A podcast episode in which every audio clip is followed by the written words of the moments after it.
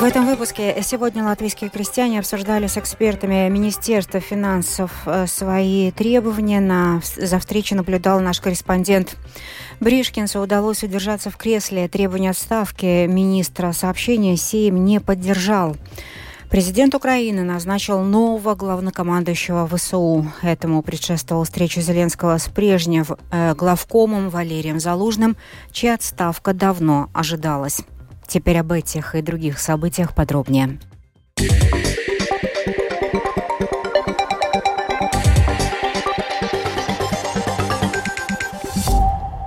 Одним из требований латвийских крестьян является восстановление сниженной ставки НДС в объеме 5% на свежие овощи и фрукты.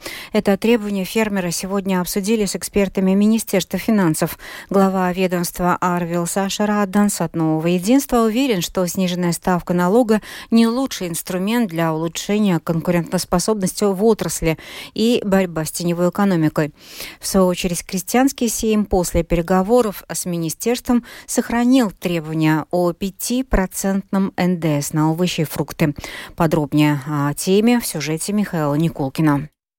С этого года сниженная ставка НДС на фрукты и овощи составляет 12% вместо 5%, как было ранее. Хотя крестьяне указывают, что понимают, что бюджет этого года уже принят и в этом вопросе немедленные изменения невозможны, они хотят услышать, что правительство движется в сторону возвращения 5% ставки НДС, так как эта мера очень помогала хозяйствам в предыдущие годы. Сегодня на встрече рабочей группы Минфин общался с крестьянами и представителями Министерства земледелия. Обсуждалось фискальное влияние сниженного налога на госбюджет, так как именно в этом вопросе мнения чиновников и отрасли разнятся. Вот что после переговоров говорила представитель крестьянского сейма Майра Дзелскалая.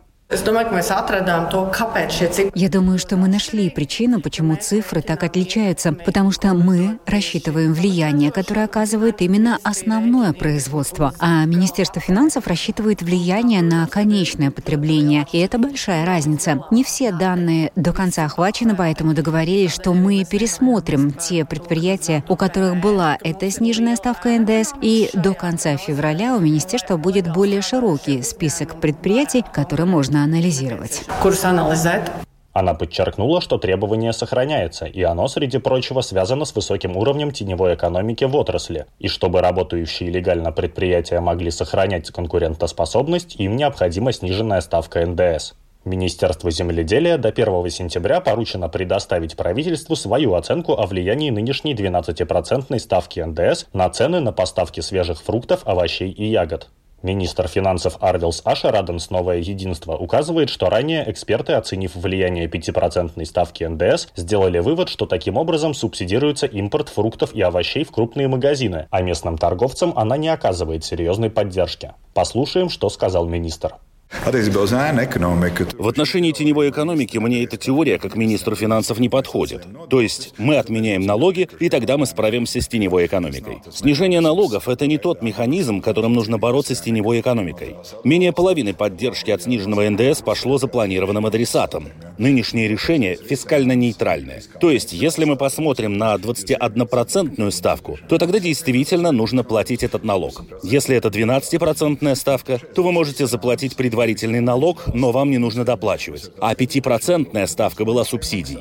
Мне кажется, очень важно этот вопрос решить так, чтобы мы нашли, каким образом мы можем поддерживать и при этом создавать программы, которые поддерживают производителей овощей здесь, в Латвии. И мое видение, что эта отрасль должна быть сильной и способной экспортировать. Сегодня обсуждались различные методы расчета и то, кто как оценивает эффект от сниженного налога. Однако Министерство финансов планирует рассмотреть вопрос НДС в процессе разработки основных принципов государственной налоговой политики на 2024-2027 годы.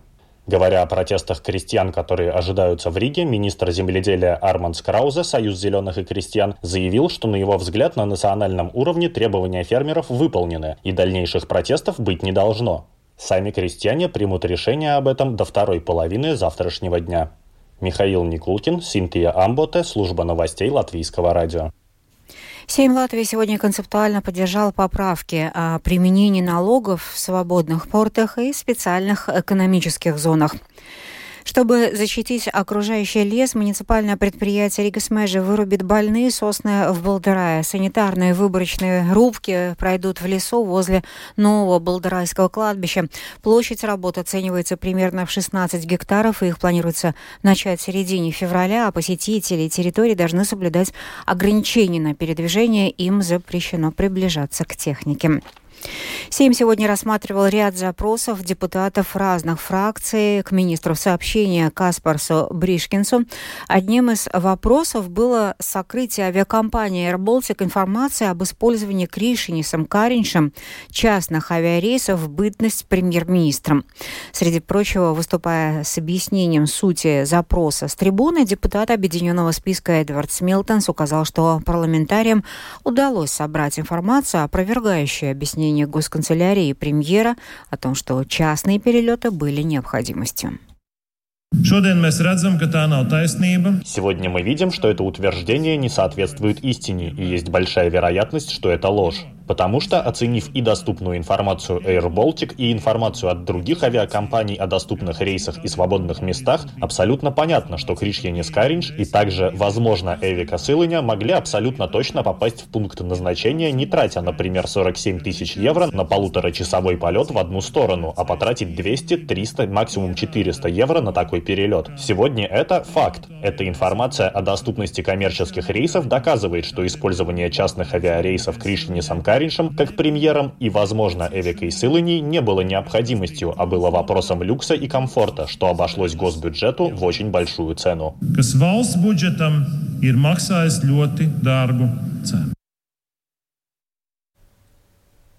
В среду 7 февраля на нефтяном терминале Бутинге в Балтийском море, принадлежащем нефтеперерабатывающей компании «Орлен Летова», произошел разлив сырой нефти. В море вылилось около 1800 литров нефти, сообщила Латвийская государственная служба окружающей среды. На месте происшествия поисково-спасательный корабль ВМС Литвы собрал около двух кубометров водонефтяной смеси. В четверг часть загрязнения набралась и до вод Латвии моделируя будущее возможное направление загрязнения, вполне возможно, что более легкие фракции могут достичь побережья Латвии недалеко от Ниды в ближайшие часы.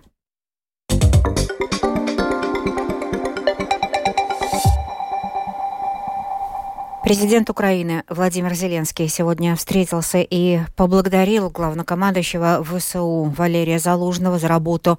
В соцсетях президента Украины Владимира Зеленского и главнокомандующего ВСУ Валерия Залужного один за другим появились сообщения с фотографией их встречи и расплывчатыми словами о серьезном разговоре и необходимости перемен. Зеленский предложил Залужному остаться в команде. Буквально несколько минут назад пришло сообщение, что новым главнокомандующим ВСУ назначен генерал Александр Сырский. Об этом объявил в видеообращении президент Зеленский. Ранее генерал-полковник Сырский командовал сухопутными войсками. Валерий Залужный написал в Телеграм, что задание 2022 года отличается от задач 2024. Поэтому все, должны, все должно измениться, адаптироваться к новым реалиям тоже, чтобы победить тоже вместе. Только что мы встретились с верховным главнокомандующим. Важный и серьезный разговор. Принято решение о необходимости изменения подходов и стратегии, написал Залужный. Он поблагодарил всех, кто рядом, команду Генштаба, Минобороны и президента, и усилил уверенность, что украинцы обязательно победят. Поддержанный в первом чтении украинскими депутатами законопроект по мобилизации нарушает Конституцию Украины. В этом уверены украинские политологи и ожидая, что ко второму чтению законопроект будет исправлен. Об этом, а также о том, сколько денег нужно будет Украине на мобилизацию 500 тысяч человек, расскажет наш специальный корреспондент Оксана Пугачева. Принятый вчера депутатами Верховной Рады Украины в первом чтении правительственный законопроект об изменении правил военной службы, мобилизации и военного учета украинские политологи считают таким, который нарушает Конституцию страны. Украинские парламентарии проголосовали за законопроект, который не учитывал предложений Комитета по вопросам национальной безопасности, обороны и разведки. В свою очередь, Комитет по вопросам антикоррупционной политики зафиксировал зафиксировал в обновленной редакции законопроекта нормы, которые могут порождать избирательность или коррупцию. Законопроект в настоящем содержании подрывает социальный устрой в стране, уверен политолог Андрей Вигеринский. Нарушается Конституция, подрываются устои социальной жизни Украины, в том числе и через неадминистративные и некриминальные формы привлечения человека к ответственности. Это тот формат, который посягает на уклады жизни внутри страны. Кроме того, обращает внимание Вигеринский, даже украинский омбудсмен Дмитрий Лубенец после собственной критики антикоррупционных норм в законопроекте о мобилизации также призвал депутатов принять его в первом чтении. Согласно заявлению Министерства обороны Украины, призвать в ряды украинской армии после принятия закона о мобилизации собираются до полумиллиона человек. Для этого Украине в пересчете на евро придется изыскать более 18 миллионов, заявила Роксолана Педласа, глава Комитета по вопросам бюджета Верховной Рады Украины. Для того, чтобы одеть такое количество людей, обучить, кормить их и платить жалования, нам необходимо 320 миллиардов гривен. На военную технику около 400 миллиардов гривен. Таким образом, на этот год нам необходимо около 720 миллиардов гривен. Если законопроект по мобилизации не вернут на доработку, он будет принят в целом в последнюю неделю февраля, подписан в начале марта и вступит в силу в апреле. Оксана Пугачева, специальный украинский корреспондент службы новостей Латвийского радио. Российское Министерство обороны сообщило о возвращении 100 российских военнопленных в обмен на 100 украинских. Утверждается, так бывало и раньше, что посредническое участие в обмене приняли Объединенные Арабские Эмираты. У нас пока нет сообщений об обмене с украинской стороны. Иногда в заявлениях сторон об обменах пленными встречаются расхождения. Сын главы Чеченской республики, 16-летний Адам Кадыров, пополнил свою коллекцию медалей. Но на этот раз Адам получил награду за соревнования, в которых – не участвовал вовсе. Речь идет о медали соревнований спецназа в Дубае за лучший результат четвертого дня команды «Ахмат». Об этом сообщает «Астра». Магомед Даудов, председатель чеченского парламента, утверждает, что Кадыров-младший поддерживал бойцов, но находясь в республике. И еще из новостей дня с понедельника 12 февраля польские фермеры частично заблокируют пункт пропуска Зосин-Усть-Лук с польской стороны границы, сообщает Европейская правда. Ранее сообщалось о планах польских фермеров заблокировать с 9 февраля КПП Дорогуск-Ягодин. Европейская комиссия на прошлой неделе продлила до 2025 года льготный режим для украинской продукции, в том числе сельскохозяйственной, что послужило причиной для фермеров фермеров возобновить блокаду пунктов пропуска.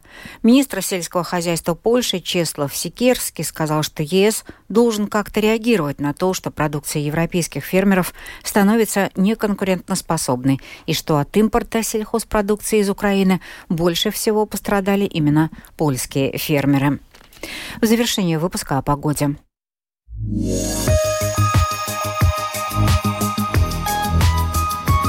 По прогнозам латвийских синоптиков, предстоящей ночью в Латвии ожидается облачная местами с прояснениями погода. Во многих местах снег, в центральных районах сильные снегопады. Толщина снежного покрова увеличится на 5-6 сантиметров. Отдельные участки дорог будут скользкими, а видимость во время снегопада снизится до 200-500 метров. Ветер восточный 3-8 метров в секунду. Температура воздуха ночью минус 3, минус 8. Видзимые восточной части Латвии до 8-13 градусов мороза. Днем в Латвии также будет облачно, временами с прояснениями. На востоке снег, отдельные участки дорог будут скользкими, ветер слабый, температура воздуха днем от плюс 1 до минус 4 градусов, в северо-восточных районах минус 5, минус 8. В Риге также временами ожидается снег, особенно сильный ночью и утром. Дороги и тротуары будут скользкими, ветер слабый, температура воздуха ночью 4-5 градусов мороза, завтра днем минус 2, минус 3, тип погоды второй благоприятный. Это была программа сегодня в 19, 8 февраля. Продюсер выпуска Дмитрий Шандро провела Юлия Михайловская.